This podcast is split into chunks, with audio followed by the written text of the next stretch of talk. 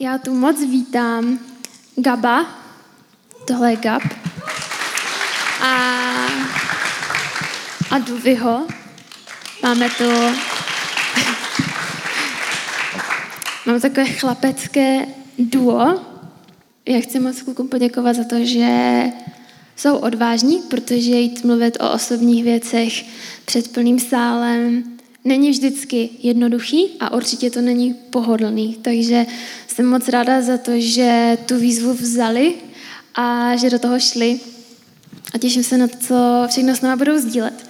Ale na začátek, aby pro ty, co vás neznají, vás trošku líp poznali, bych vás chtěla poprosit, abyste nám v krátkosti řekli nějak svůj příběh. Jestli jste z věřícího, nevěřícího prostředí, co byl nějaký klíčový moment nebo bod obratu ve vašem životě. Dobře, tak já začnu. To je zajímavý mluvit do mikrofonu. No prostě, jako já jsem si říkal, jaký to bude, to je dobrý, to je dobrý. No, já jsem z křesťanské rodiny, vyrůstal jsem v křesťanské rodině v Liberci, takže tam na severu, kde je zima, proto jsem na jihu, tady je lépe. Měl jsem vlastně na základní škole velmi špatnou komunitu přátel. A sice byl jsem v křesťanských kruzích, ale zároveň vlastně tam byla ta komunita, co mě prostě táhla dolů. A potom mě, myslím, že v 8. nebo 9. třídě mě rodiče řekli, jestli nechci jet náhodou na KrisFest, na letní křesťanský tábor.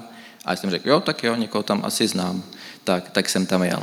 A vlastně, když jsem tam byl, tak jsem byl asi takhle nahoře s Bohem. Ale potom jsem přijel zpátky domů, do té mojí špatné komunity a byl jsem zase dole. A potom další léto, opět KrisFest nahoře a pak já zase dole. A žil jsem takovej, se dá říct, dvojí život toho křesťana, kdy jsem chvíli byl křesťan a pak jsem nebyl křesťan. A trvalo mi to asi tak 6 let, než jsem se plně odezdal Bohu a je to dobrý, jak si dneska Verčo říkala ohledně těch shadows, prostě co jsou v tom srdci, protože jsem mi tam fakt měl ty černý místa a myslel jsem si, že to sám zvládnu vyřešit, ale nezvládnu a prostě 6 let jsem bojoval třeba s pornografií, s alkoholem a bylo to těžké a sám jsem to prostě nezvládal a říkal jsem si, že to nějak jako zvládnu, ale až když jsem opravdu pustil Boha do každého koutu mého srdce a když jsem se vyznal a řekl jsem to, konečně někomu jsem se otevřel, co se fakt jako děje v mém srdci, tak v tu chvíli se změnil můj život. A za ty roky jsem si udělal spoustu přátel v Brně a tak jsem se přistěhoval a ani jsem nevěděl, že za pár měsíců se bude zakládat City House.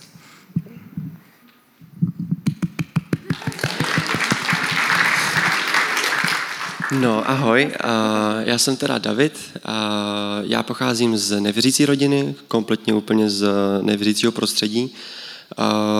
Od církvi jsem měl asi jako, popsal bych to asi jako středověký pohled, protože jsem stále i v tomhle století věřil, že existují stále odpustky a že církev čerpá hlavně z toho, že když někdo hřeší, tak pak jako tam donde a prostě dá tam kilo a jo, v pohodě, tak to, že jsem někomu škrábl auto, tak už jako neplatí a je to odpuštěno, tak super. Ale tak to teda není, jenom pro jistotu. Možná teda ještě někde jo, podle průzkumu, ale u nás už teda ne. A co bych tak ještě řekl, ten klíčový moment pro mě byl určitě House Talk, to je taková naše skupinka, co tady máme v City Houseu, je jich několik, teďka asi možná tak 10, 12, fakt nevím. A ten můj House Talk zrovna tady vedl pan Gap, takže to bylo velice klíčové, dokonce ještě s jedním klukem Fafou u nás ze City Houseu, nevím, jestli tady jeden Skála, tak shoutout a jemu. Pro mě to bylo klíčové v tom, že jako nevěřící kluk, který si prošel vším možným, ale určitě ne prostě vírou v Boha, tak tam byly ty modlitby a jako poznávat vlastně nějak ten vztah s Bohem a že vlastně něco jako Bůh existuje, takže to bylo fajn, bylo to taky super prostředí jako na to debatovat vlastně o tom, proč Bůh je a není. Já jsem byl teda hlavně ten článek, co říkal, že Bůh není, protože jsem byl hodně logicky smýšlející, ale pak vlastně byl takhle jeden skvělý večer, kdy jsme měli hodně intenzivní modlitby a to byl hodně duchovní zážitek a myslím, že to odstartovalo pak takový jako období. Nemám jako vyloženě bod zlomu, když jsem si řekl, tyjo, teďka už fakt věřím, ale že to byl fakt takový jako období proces, kdy jsem si tím prošel třeba vlastně asi půl roku, takže takhle za mě. Skvělý. Děkuju.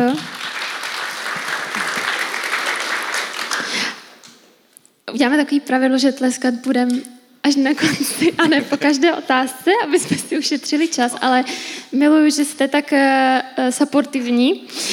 Každopádně půjdeme už teďka k té štědrosti, což je důvod, proč tady dneska sedíme. Je to téma celého tohohle měsíce. A štědrost v City House je jedna z našich klíčových hodnot. Chceme být štědří k sobě navzájem, ale chceme být štědří i jako City House. Proto máme i sbírky na jiný lidi nebo jiný potřeby, než jenom na ty naše. Každopádně štědrost, tak jak o tom mluvila i Eliška, je něco, co jde častokrát za naši komfortní zónu. Takže je úplně normální a v pořádku, že každý je v ní na nějaké cestě a v nějakém procesu štědrosti. Takže bych vás chtěla poprosit, jestli můžete nějak popsat, jaká byla ta vaše cesta ke štědrosti. Tak já jsem to doma viděl u svých rodičů, protože jsem byl v křesťanském prostředí a viděl jsem, jak rodiče jsou štědří vůči mně, rodině, přátelům, církvi a okolí. A byla to taková samozřejmost, ale moc se to neprojevalo na těch mých osobních financích, že já bych jako sám byl štědrý. A v něčem jsem to měl nejspíš nastavené tak, že jsem si říkal, budu dávat až budu mít práci, nebo až mě přidají v práci. Prostě teď ještě ne. To není ono. Peníze byly od babiček samozřejmě, že jo, to asi jako každý má tady babičku, co? Ne, dobře. A nebo třeba kapesné, jo, a prostě, ne, to se nepočítá, však jako, ne, to není pro mě, že to není stabilní příjem, jako ta práce, že, no. Tak ten čas nějak plynul. A největší změna pak pro mě byla v životě, když můj kamarád Čízo není tady, třeba si to poslechne, a jestli ne, tak mu to pošlu, no. A tak však je to kámoš, no. Doufám. No. A on vlastně, ten kámoš, se mnou začal sdílet tu jeho štědrost. A nebylo to v tom stylu nebo smyslu, že podívej se, kolik dávám, protože jsem prostě někdo. Ale bylo to takový, dává mi to smysl, dávám a nechceš to taky zkusit. Tak jsem to zkusil a ono to změnilo můj život, změnilo to moje nastavení a dal mi to prostě takovou svobodu do toho života. Ono, nevím, jestli se má jako zmínit to téma, že jsou srdeční záležitosti, ale jako já jsem v tom srdci ty peníze měl, ale v tom špatném slova smyslu a ne v tom dobrém. A bylo to něco, na co jsem si musel dávat pozor. A jako kdybych se vás tady zeptal, kolik lidí má rádo peníze, tak asi se prostě nepřihlásí. Dobře, děkuji, Duvi. A tak si, že prostě se lidi na to nepřihlásí, protože to tam řeknou, ne, já tam nemám, ale prostě někde tam vzadu, jako bývají tam ty peníze. A když se mě podržíš mikrofon, protože mám papír. V pořádku. A já jsem ty desátky vlastně bral jako povinnost a dlouho mi trvalo pochopit, že Bůh prostě nepotřebuje moje peníze. Jako jo, dobře, teďka rostou ceny energií, ale Bůh asi prostě nemá nedoplatky za to pení v nebi, že jo? Jako ono to, nebo no, myslím, že tam nejsou ani plyn, no. A prostě Bůh nepotřeboval moje peníze, ale já jsem to prostě chápal, že jo, tak nějaká povinnost, tak já musím. A vlastně to pak bylo do toho, že tady prostě Bůh mi něco svěřil a nic, jo? Tak další měsíc, no já mu zase něco svěřím. Tak mi svěřil a já jsem prostě něco vrátil zpátky Bohu. Ne, že bych mu dal, ale já mu prostě vrátil část zpět. On, dobrý. Tak pak další měsíc zase Bůh mi něco svěřil, já jsem něco vrátil zpět, on, dobrý. Tak mě svěřil ještě víc, a protože viděl, že najednou si mě v tom mohl jinak používat a že ty peníze prostě se u mě nezastavily, ale že pak prostě šel někam dál. A já jsem si to milé uvědomil, když se zpívalo, jsem jako čekal, že dneska se to bude zpívat, ale nebylo to, kde se vlastně zpívá slovensky, že jsi nekonečný Bůh, který prostě fakt nepotřebuje ty, jako těch mých pár tisíc a pak jsi nádherný král a celý vesmír je tvoj, teda kromě mýho spořícího účtu, kde mám 4%, že jo, ten není tvůj. A nebo prostě teďka máme dobu krypta, tak to taky není Bože tvoje, jo, jako to až to jedno vyberu, s daním, tak pak třeba ti z toho dám. Jo, prostě, Bože, všechno je tvoje, ale ne, tady ta oblast, ta tam nepatří. A pro mě to byl prostě ten pohled toho správce. A jestli můžu poprosit o veršík. Byl tam Lukáš, je to Lukáš, dobře. Jo. Věrný v nejmenším je věrný i ve velkém. Nepoctivý v nejmenším je nepoctivý i ve velkém. Ještě, že jste tedy nebyli věrní v nepoctivé mamonu. Kdo vám svěří to pravé bohatství? A jestliže jste nebyli věrní v cizím, kdo vám dá, co je vaše? A máme tady zajímavé slovo mamon, což je jako v tom řeckém originále, je to aramejské slovo a jiné překlady tam například uvádí bohatství světa, což abychom si to mohli jako lépe představit. A je to o tom, že kdo vám svěří to pravé bohatství a jindy tam máte třeba v angličtině je tam riches of heaven, že v budoucnu jako Proč by vám to měl někdo svěřit, když jste jako špatným správcem tady na zemi? A potom, jestli můžu dál verš 17, tak tam vlastně, že je však snadnější, aby pominuli nebe a země, než aby padla jedna čárka zákona. A všichni víme, že se asi mluví o 10. A stačí. Díky moc. Duvi, co tvoje cesta ke štědrosti? Já bych řekl, že jsem to měl asi podobně jako Gab, že jsem to pochytil nějak z domu, hlavně od mamky, která mě vždycky nějak trošku jako i nutila, bych řekl, zvát lidi třeba jako na jídlo nebo třeba i někomu uvařit nebo tak, ale jako už předtím, vlastně, než jsem uvěřil, tak jsem to jakoby tak vnímal, že prostě ta štědrost byla taková jako fajn věc, která mě úplně jako nic nestojí někdy, ale potom, co jsem uvěřil, tak jsem jako vlastně viděl, že v té kultuře, co jako je nějak v tom křesťanském světě, tak to fungovalo ta štědrost, že takhle to bylo skoro jako na každém rohu, takže mi se to tak hezky spojilo.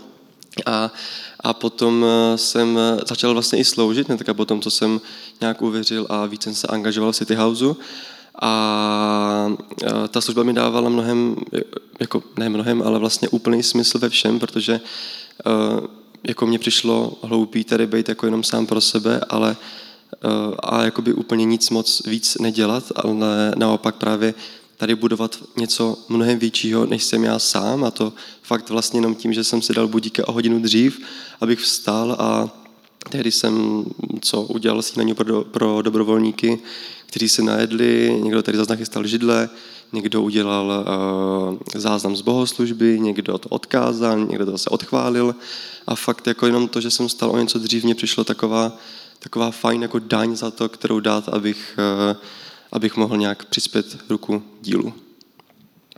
Super. Když se mluví o štědrosti, většina z vás by tady hezky zakývala, že je pěkná hodnota, pěkná věc v životě, ale častokrát se to ukáže nejvíc, když dojde na lámání chleba. Když se to má projevit reálně na našem životě. Takže se vás chci zeptat, jak se prakticky projevuje štědrost ve vašem každodenním životě? V mém každodenním životě asi určitě, jak už jsem zmiňoval, tak to vaření. To jako někomu, když si někdo řekne, aby mu uvařil, to je pro mě úplně jako fakt strašně skvělá věc, protože někomu to udělá radost a já se vlastně skoro ani jako nenamůžu, naopak jako si to ještě užiju, ale nikdy, ne vždycky, to jako je takhle jak po másle, že by nám to prostě jako úplně hrálo do karet, ale spíš jsem se i potkal s tím, že to bylo úplně do protivky s mými plány, nebo to byl extrémní výstup z mojí komfortní zóny. Což se mi takhle stalo asi před 2 měsíci, kdy jsem šel už celkem unavený z práce, ale měl jsem strašně chuť jako na nějaký dortík a kafe, takže jsem zabloudil do své minulé práce, což byla kavárna a večerka. A tam jsem došel nějak třeba půl hodiny asi před zavíračkou, ještě jsem stihl teda espresso z kořicového šneka a chvilku se tam jako pokecel nějak s kolegy, bylo to fajn. Zaplatil jsem a už jsem chtěl jít domů, jenže samozřejmě v tom momentu jsem tam rozbil kávovar, praskla trubka a během minuty tam byla obrovská kaluž.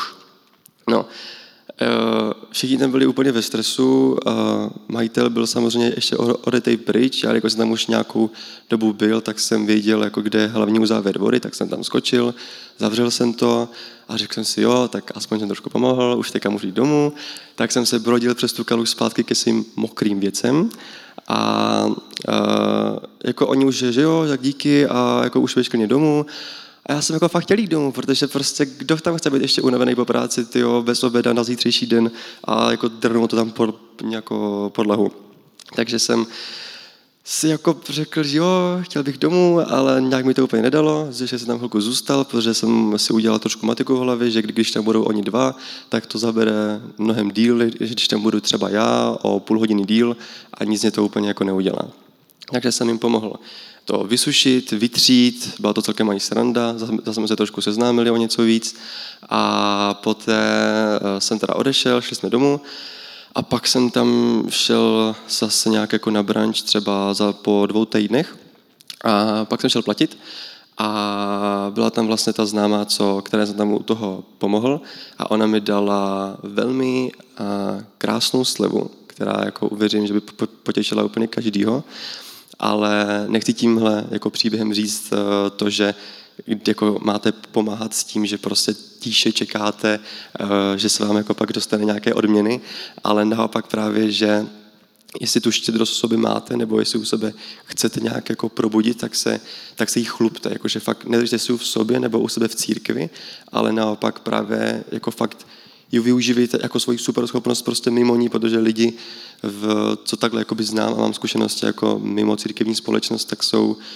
tak jsou hodně jako skromní a všechno je jako jenom takhle jako jejich a mají takovou tu svoji hromádku, a naopak, když se jim to celý sesype a někdo přijde kolem, tak jak jejich prvních reakce prostě je, že jim to jde ukrást, ale naopak, když tam přijdete fakt s tím, že jim jdete pomoct, tak je to hodně překvapující podle mě pro ty lidi, takže takhle za mě.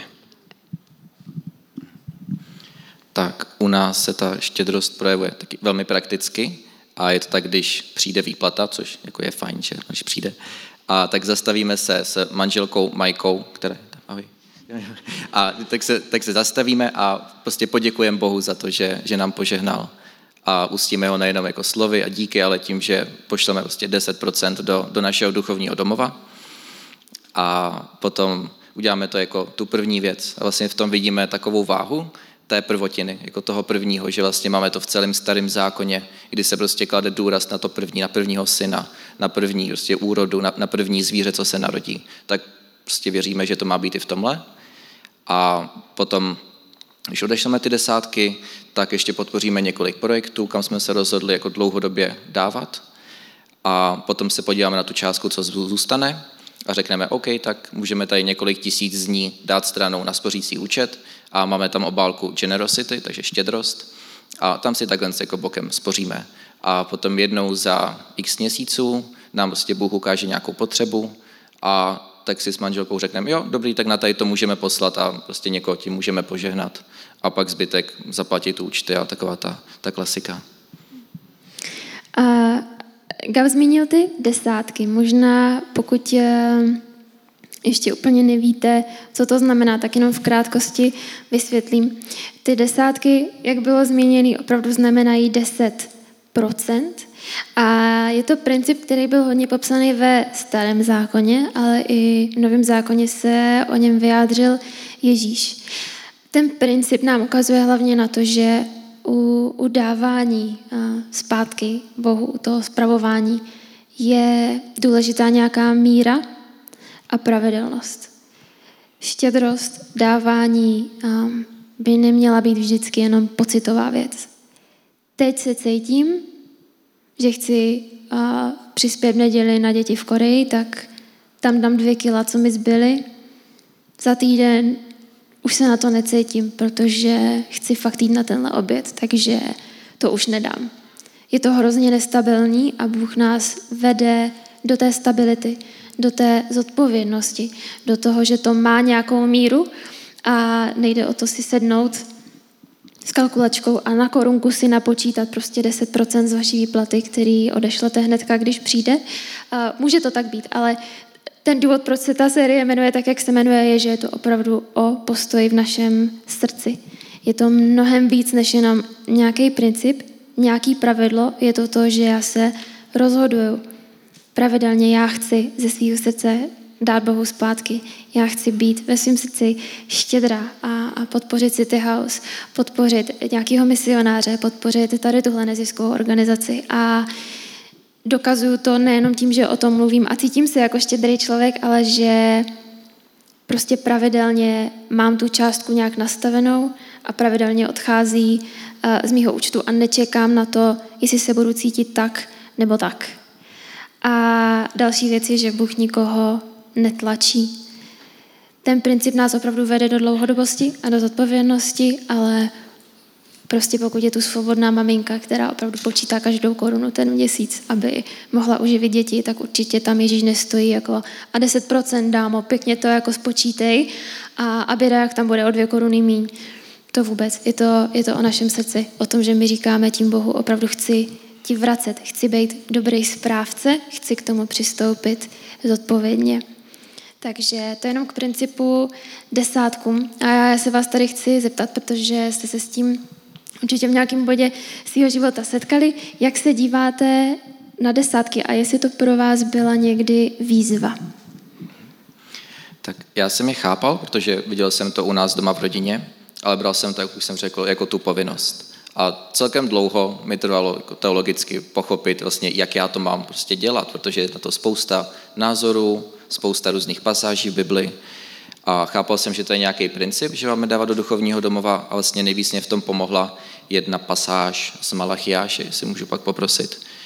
A Malachiáš, něco krátce o něm řeknu, je to vlastně poslední kniha Starého zákona a byl to prorok, jeho jméno znamená můj posel a kromě toho významu tolik o něm nevíme. Vlastně, totiž mě to Duvi, děkuji. A vlastně ta kniha byla napsaná přibližně 450 let před Kristem, takže je to trošku jako fresh, jo. Není to prostě úplně starý. A je jako zajímavý, že prostě je to poslední kniha Starého zákona. Prostě jako kdyby Bůh řekl, jo, tak to prostě šoupneme do toho novýho, tak bychom měli netka jasno, jak to máme prostě brát ty desátky, ale je to prostě, to je fakt 2 stránky, jo. Tak jo, je to hrozně zajímavý, jakože to je prostě zrovna tady ta pasáž. A Bůh skrze proroka mluví k lidu a je to vlastně po tom, co se odešli jako Izraelci z Babylonu a vlastně šli do jiné země a vlastně oni pořád jakoby kněží a všichni Boha podváděli a na všem a prostě třeba, když je ta prvotina, jak jsem o ní říkal, tak prostě dávali nemocná zvířata a prostě to brali jako nějaké nařízení, ale měli hrozně tvrdá srdce. A tak taky tady ta pasáž je trošku něčem tvrdší, ale prostě zároveň jako Bůh jim to fakt jako potřebuje říct. A hnedka, to tam ani není, ale v 1. kapitole hnedka ve 2. verši je napsáno, vždy jsem vás miloval. A pak už jako do nich ústí, ale prostě je to furt ten milující Bůh. Jo. Tady ta kapitola jinak začíná krásně, okrádáte mě, to je nadpis, jo, jako ono to, asi takhle. A teďka už samotná tam. Já, Hospodin, se neměním, proto jste synové Jákobovi nebyli zničeni. Už od dob svých otců jste se odvraceli od mých pravidel a nedodržovali jste je.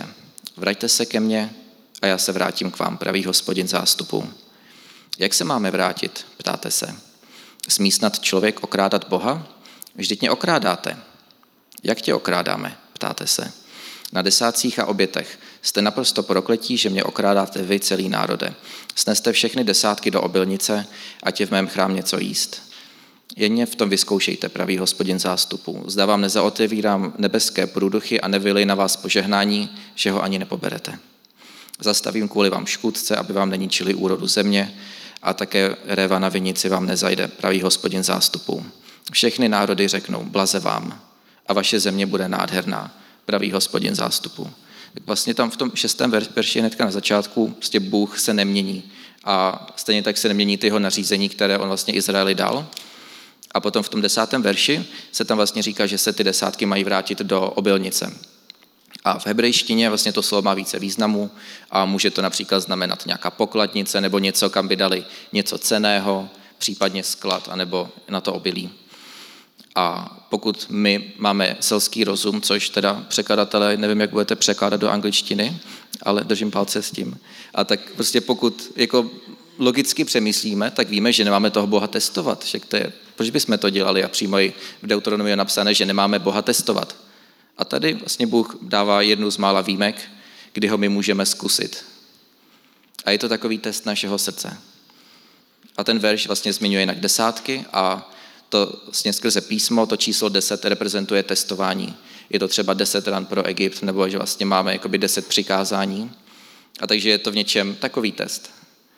A pokud my to neuděláme, tak vlastně nezaseváme dobré věci pro náš život. A pokud ty desátky vracíme, tak skrze to budeme požehnání a že to ani nepobereme. No, desátky i u mě byla taková celkem sranda. Teďka už je to pro mě takový téma, nebo obecně jako činnost, kterou si někdy dokonce i užiju a dává mi smysl a naprosto to chápu. Teďka dokonce o něco víc potom, co mi to Gap tak hezky vysvětlil. A co jako za mě bylo určitě důležité a co bych chtěl říct, je to, že člověk si k tomu fakt musí sám dojít, jo, protože My tady se taky několikrát v City House zmiňuje vlastně každou bohoslužbu, že to je dobrovolný a já jsem byl ten typ člověka, který to právě dával pocitově, konkrétně zrovna i ty 200, protože to byla taková prostě papírovka, kterou jsem měl vždycky jak u sebe.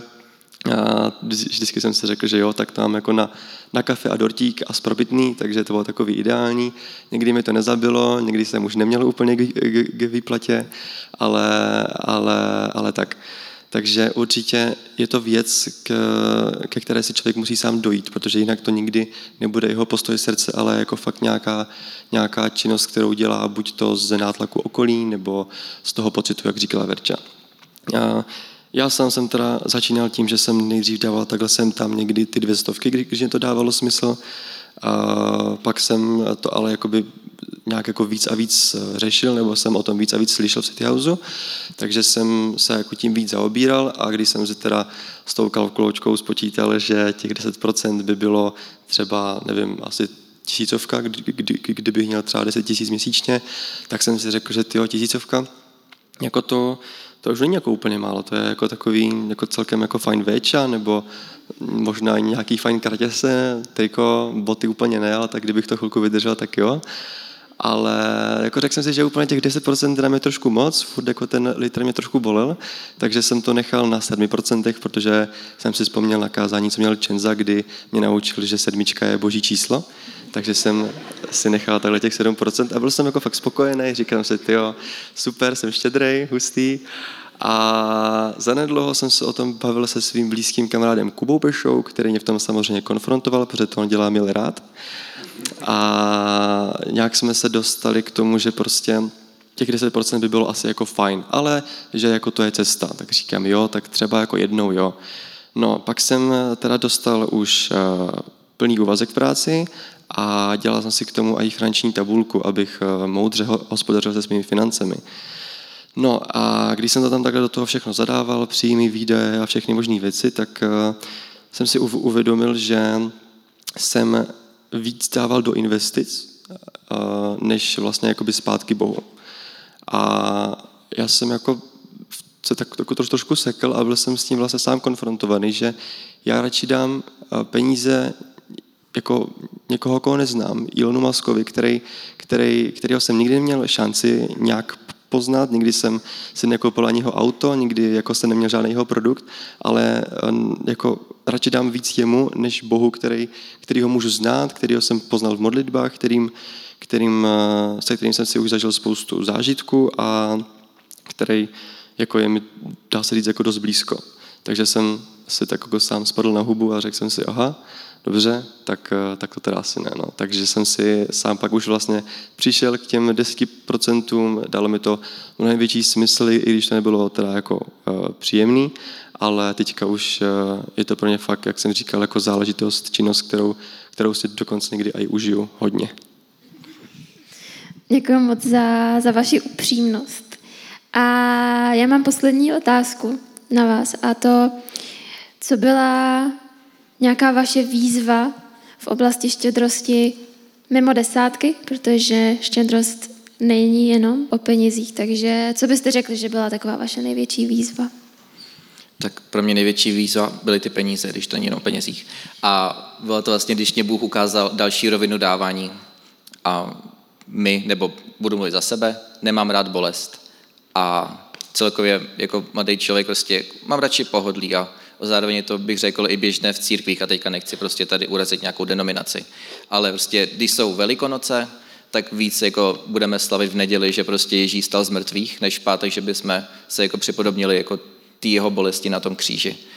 A rozhodně já to tak mám rád, že prostě nemám rád tu bolest a je to prostě jako těžký téma. A na jednom kázání od Transformation Church jsem slyšel o principu sacrificial giving, což se dá přeložit jako dávání formou oběti. A je to dávání, který bolí. A bylo to něco, co jsem jako nechtěl slyšet, ale potřeboval jsem to slyšet. A dlouho jsem si chtěl koupit nový iPad, protože ten můj, děda, jako kterého mám, má 70% a on se vypne. Prostě čau, jo. Už to jako není, prostě víte, že to není ono, tak máte to zapojený, že v elektřině a prostě ne, tak je čas na novej. No, tak si na něj spořím. A je to jako celkem radostný, že jo, tak spořím a už se tam blížím té částce. zároveň se blíží říjen dividendový model, tak přece to bude ještě lepší, ne? Tak jako vím, že jsem v tom iPadu prostě měl svoje srdce a že to bylo špatně. Možná to zní povrchně, ale jako jo, mám rád nějaké materialistické věci a někdy v tom mám srdce a vím, že je to špatně. Tak si za to spořím, už mám naspořeno a Bůh mě pak řekne, no, tak se modli za to, koho máš dát. A já, tak se pak další modlitba, jako znám už odpověď, ale bože, fakt jako jo, nebo ne, prostě jako tak se znova jako ptám, že jako bych byl blbý a neslyšel to poprvé. No, a tak mě pak Bůh prostě řekl, komu ho mám dát, tak říkám, ne, však to nedává smysl, řekl, proč? Ale prostě Bůh něco tím chtěl ukázat a samozřejmě jsem to udělal, dal jsem ten iPad a bylo to jako těžký. A měl jsem z toho neskutečnou radost. Ten člověk taky a vím, že Bůh taky a že mě to naučilo, že prostě v takových věcech já nemám mít jako to svoje srdce.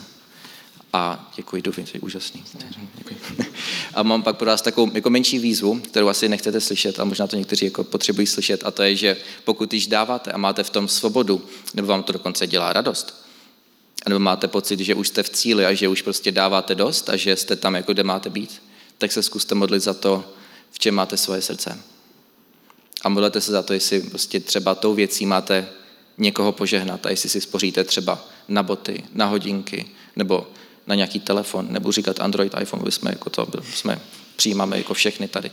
Ale prostě pokud jako spoříte třeba nějaký telefon, nebo třeba na kabelku, já nevím, co letí, Chanel, nebo to asi moc, že, no to je drahý, no.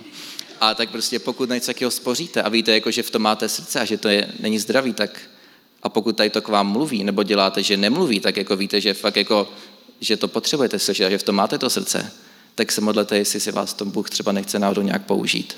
A můj sen je, aby tady bylo normální, že někdo někomu dá iPhone, nebo třeba auto, že prostě tady někdo podaruje, nebo třeba, že zaplatím někomu nájem na celý rok dopředu.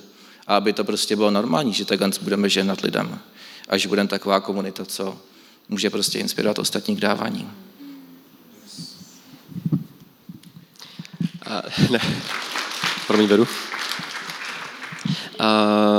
Mě asi na tuhle otázku taky nejdřív napadly ty finance, ale řekl bych, že mnohem větší výzva, co se týče mojí psychiky, tak asi byla služba, protože jak jsem zmiňoval na začátku, tak pro mě ta služba fakt jako bylo něco, co mě dávalo úplně jako strašně velký smysl a fakt mě to bavilo, jistým způsobem i naplňovalo.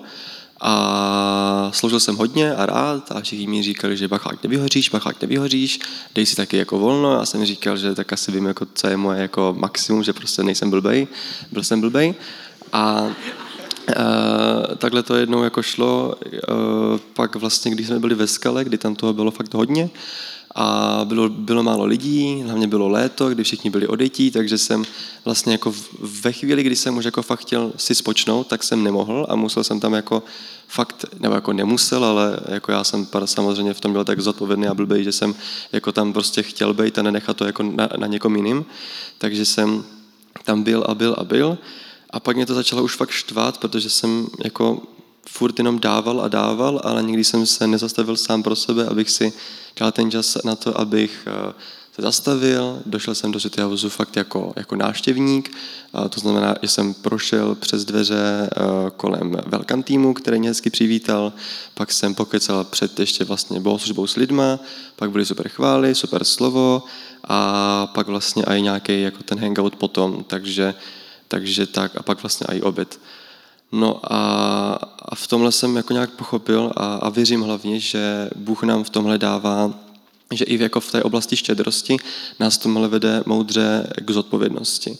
Takže fakt jako si dávejte pozor na to, abyste měli dost času i pro sebe, skincare a všechno, takže to je důležitý.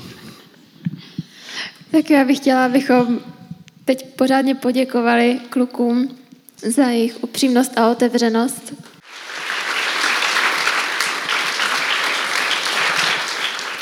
A já moc doufám, že to spoustu z vás inspirovalo, že jste se mohli možná stotožnit s některýma těma příběhama a že to k vám mluvilo a věřím, že spoustu z vás i má už teď myšlenky na to, co je ten další krok, co je ta další věc, kterou chcete udělat. A já chci na závěr přečíst jeden verš s Korinským, kde se píše velikost svého příspěvku, ať si určí každý sám. Nikoho nenuďte dávat víc, než sám chce. Bůh nemá zájem o vynucené dary. Miluje toho, kdo dává rád. On si může dovolit ponechat to na vás. Jak říkal Gab, Bůh je pán celého vesmíru a nepotřebuje našich pár tisíc. Může si dovolit nechat to na nás. A reálně nejde vždycky jenom o tu částku, ale opravdu o to, s jakým postojem v srdci dáváme. Myslím si, že se dáváme s tím, aby teď člověk vedle mě viděl, že tam hážu 2 litry a myslel si, že jsem super. Jestli dávám, abych si to mohla vyfotit na Instagram, že jsem přispěla tady na nějakou charitu. Myslím, že Bohu o takovej dar úplně nejde. Že bychom opravdu měli dávat s radostí, s tím, že víme, že jsme součástí něčeho, co nás přesahuje. Že štědrostí ukazujeme Boží lásku a tak, jak o tom mluvil i Davča v tom příběhu, i Gab na konci, já věřím, že štědrost je něco, podle čeho by nás svět měl poznat. Měli by se ptát, ty seš jinej, ty seš v tomhle jinej. Jak to, že tady zůstaneš, když tu nepracuješ ve své staré práci, abys tady uklidil. Jak to, že si jednou zaslechl, že chci tady ty tenisky a koupil jsi je, i když jsi spořil na něco úplně jiného. Jak to, že jste tak štědří, jak to, že tak nevisíte na penězích, protože dnešní svět visí strašně moc na penězích a my v tom můžeme být jiní, my v tom můžeme jít příkladem a štědrost je věc, skrze kterou můžeme ukázat, jak moc Bůh miluje lidi. Že ta jeho největší přirozenost je láska, to znamená dávám a vidím ostatní dřív než sám sebe. A zároveň věřím, že je to něco, co je opravdu jenom mezi náma a Bohem, tak bych se chtěla na závěr za nás všechny pomodlit. A pokud vám to nevadí, můžete teďka sklonit hlavu a chvilku přemýšlet o tom, co jste slyšeli a co je váš další krok. Možná je to, že si poprvé nastavíte trvalý příkaz, možná jak Gab říkal, už to máte svobodu, už víte, že jste štědří a jste s tím v pohodě ale víte, že Bůh vás zve někam za vaši komfortní zónu, abyste mohli požehnat někomu kolem sebe. Ať je to cokoliv, tak věřím, že Bůh vám na to ukáže, že k vám bude mluvit, že si vás chce používat a že církev je opravdu místo štědrosti a lásky. Ježíši, přicházíme teď před tebe ve vší upřímnosti se srdcem na dlani a ty víš, jaký jsme jako lidi. Víš, co s náma dělá moc, co s námi dělají peníze nebo touha po penězích, jak nás to může častokrát zaslepit, ale věřím, že ty nás vedeš do svobody. Věřím, že je opravdu požehnanější dávat, než brát. Ale tu opravdovou radost z toho zažijeme až v ten moment, kdy to začneme dělat. Prosím tě, aby štědrost nebyla jenom hezký slovo, hezká hodnota, na kterou se podíváme a řekneme si, jo, tohle mi dává smysl, líbí se mi to, ale aby se to prakticky projevovalo na našem životě, každý jeden den. Abychom si neškodlili pro sebe, abychom nevyseli na věcech, na kterých reálně nezáleží, protože jednoho dne majetek zhoří, peníze prostě zhoří a nebude nic. Nebude nic. Bude jenom naše duše, naše srdce. Tak tě prosím, ať se soustředíme na to, na čem opravdu záleží. Ať se nebojíme dávat odvážně, ale zodpovědně, tak jak ty nás do toho povedeš. Děkuju, že ty si nám dal ten nejlepší příklad tím, že jsi dal všechno. Že ty jsi pro nás dal úplně všechno. A my to chceme jenom ukazovat. A chceme to jenom předávat dál. Tvoji lásku a tvoji štědrost. Amen.